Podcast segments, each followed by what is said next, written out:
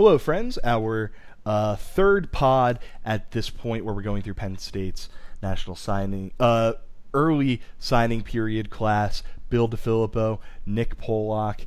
Nick, we are here to talk about one of the offensive linemen that Penn State was able to get in this class. Bryce Effner, uh, three star, six foot, 285 pros, six five, 285 prospect out of Illinois.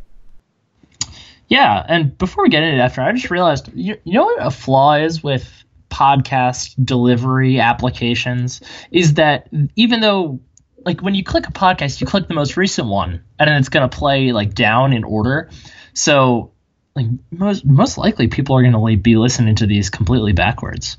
Yeah, I mean, I ran into that prod problem with the uh, with an episode of the full cast recently. Yes, was, that's uh, exactly uh, what I was thinking of. Yeah, yeah, the forty for forty. You start it. Yeah. Welcome. So we'll we'll leave, we'll leave it up to you, yes. wonderful listeners, to figure out what comes first. Explore, uh, control your own destiny, or do pick your own journey, or whatever. But, but yeah, yeah, Bryce Effner. Bryce Effner. Yeah. So Bryce Effner um, probably is the guy that when the somebody who hasn't really followed recruiting the whole way through is just kind of catching up on signing day, which is fine. I would I would suggest doing that. Don't follow recruiting. It is a terrible, terrible thing.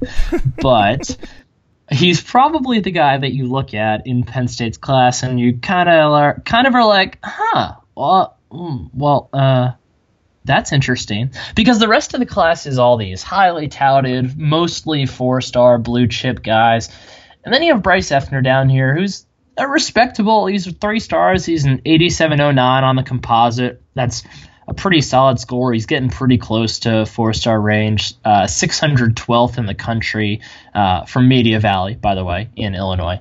Um, I guess we should probably say where they're from while we do these. But he's he's an interesting player, and it seems like Penn State kind of has a pattern that they follow in these recruiting classes, and that they always take at least one guy who, whether he's highly touted or not, seems like that guy who's going to be their true ball of clay. And there's an argument to be made that that's also Nana Asiedu in this class, but we'll get to him later on.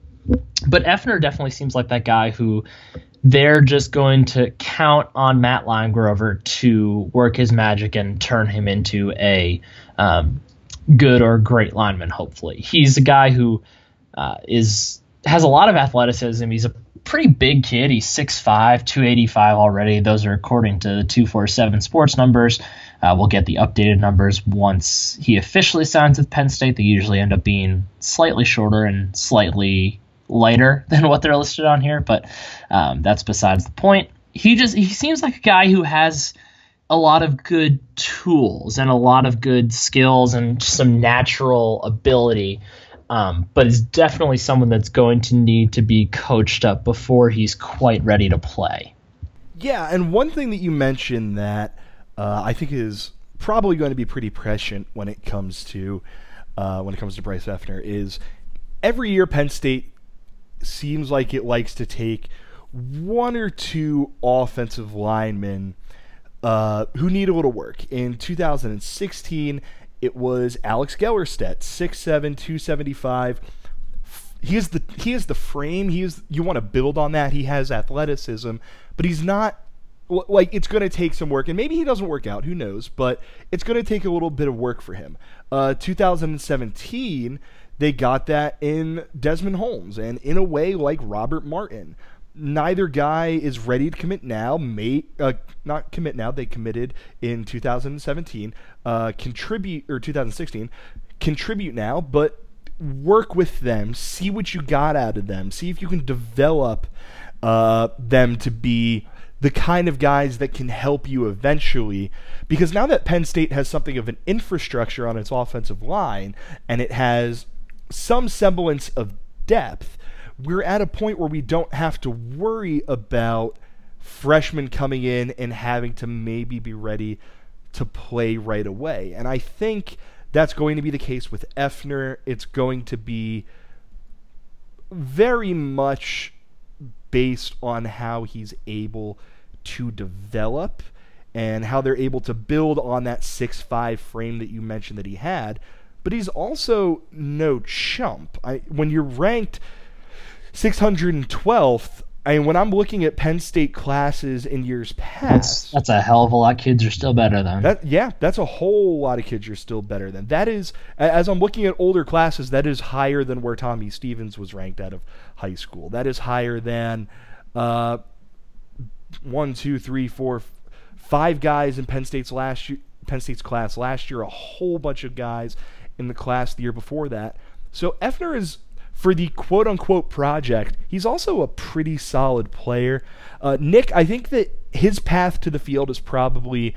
Uh, the one that we've heard Penn State wants to take out of its linemen, uh, redshirt your first year, barely do anything your second year. Uh, if you get on the field, it's in garbage time, but for the most part, you're on the sidelines learning and bulking up. And then maybe your third year in Happy Valley is when you start to contribute. I have no reason to think that Effner won't be on a similar timetable. Yeah, and I realize for people that have been listening to us for multiple years now, even dating back to our SB Nation days, it we're probably starting to sound like Penn State basketball um, apologists in a way. No, no, no. Next year, next year will finally be good. No, next year the offensive line finally won't have to rely on freshmen. But really, now we're kind of getting into that area where they really are not going to have to force guys to play early, especially with the current makeup of the line.